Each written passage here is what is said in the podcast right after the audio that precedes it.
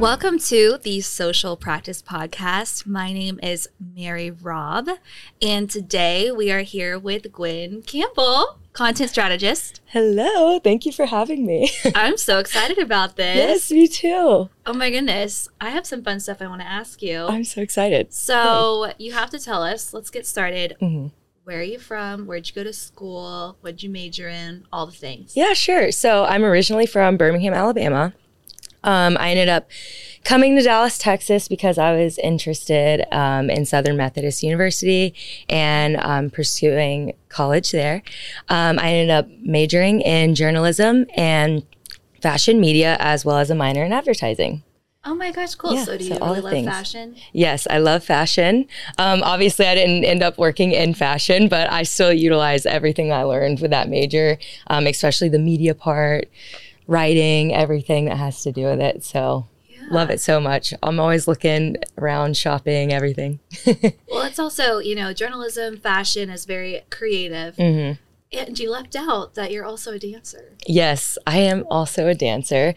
Um, I've been dancing since I was two years old, and I still dance today. I'm on the Dallas Mavericks dance team. Woo! yes, go Mavs. Um, That was a huge win this year. that was a big one. Um, very happy and excited about that for the season to get started soon. And then also, I still teach and choreograph too on the side here and there. So I'm always dancing, always teaching, always choreographing.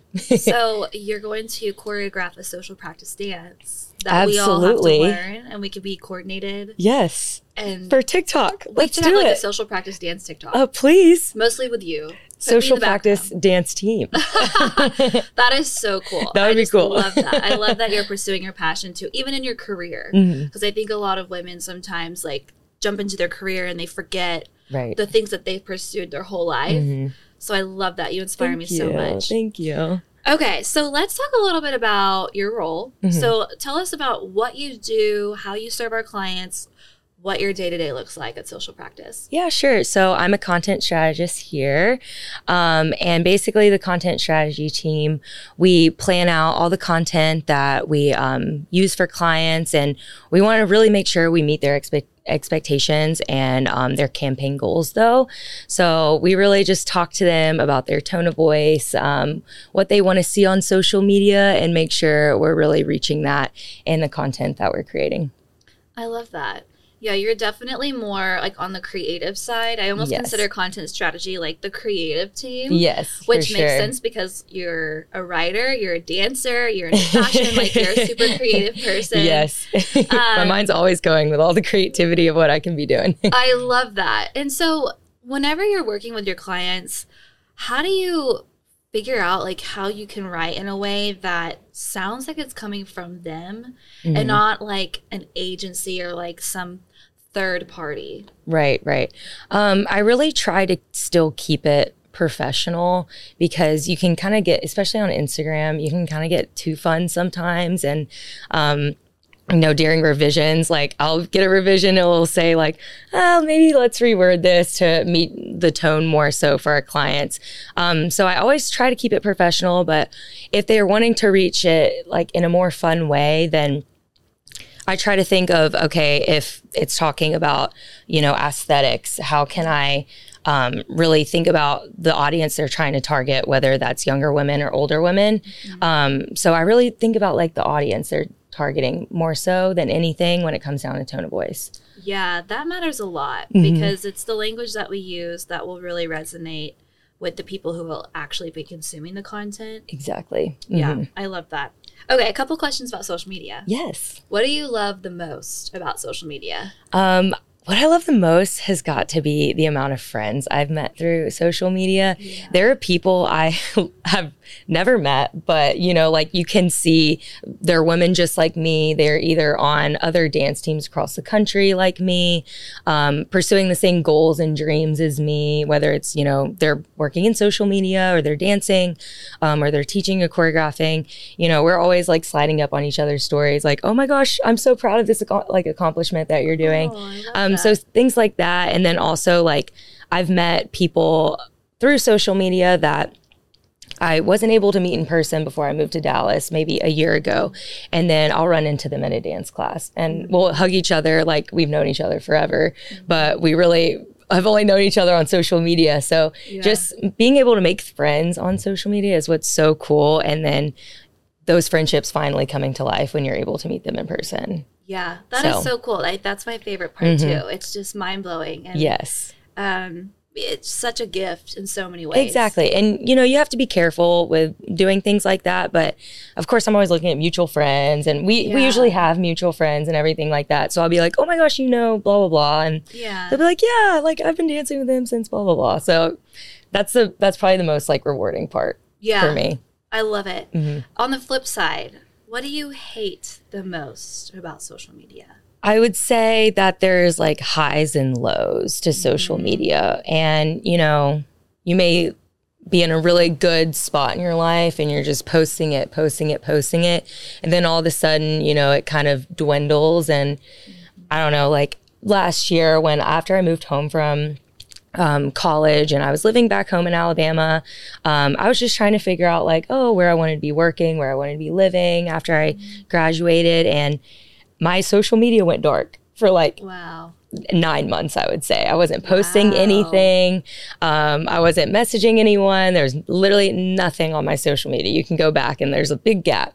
But it was because there was nothing going on. And that's just kind of one of those like high low moments to social media that it really does show the height of like our lives. And then, you know, when there's nothing really going on, it there's nothing going on on our you know pages so um i'd say i hate that part how it ebbs and flows with what's going on Yeah, I think there's definitely like a mental health factor. I Yes, know, like exactly. one thing that's a common theme I talk about a lot is imposter syndrome and Mm-hmm. social media is such a highlight reel and unless you're in marketing or you're an influencer and you're used to showing everything, most Mm-hmm. people don't. Like just exactly normal social media users, like it, it doesn't really make sense or they don't feel comfortable sharing every single aspect. So you only Mm-hmm. See the highs, Mhm. but then you end up as a consumer of the content feeling like everybody's life is so good. yes Is there something I'm not doing? yes exactly What am I not? Why am I not? and that's how I the things that I was. want? hmm I was comparing myself, and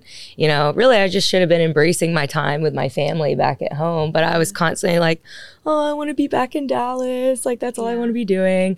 So it's it's those highs and lows that sometimes I I hate about social media. But Mm. um, you really just got to find a good balance. Yeah.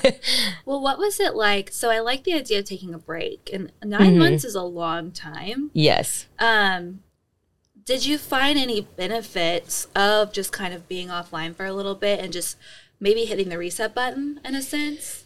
Yes, I would say a little bit. I mean, I wasn't completely offline. I think that's where like the struggle came in. Like I was looking at everyone's social media and being like, Okay. oh, they're really like having a good time and I'm not there.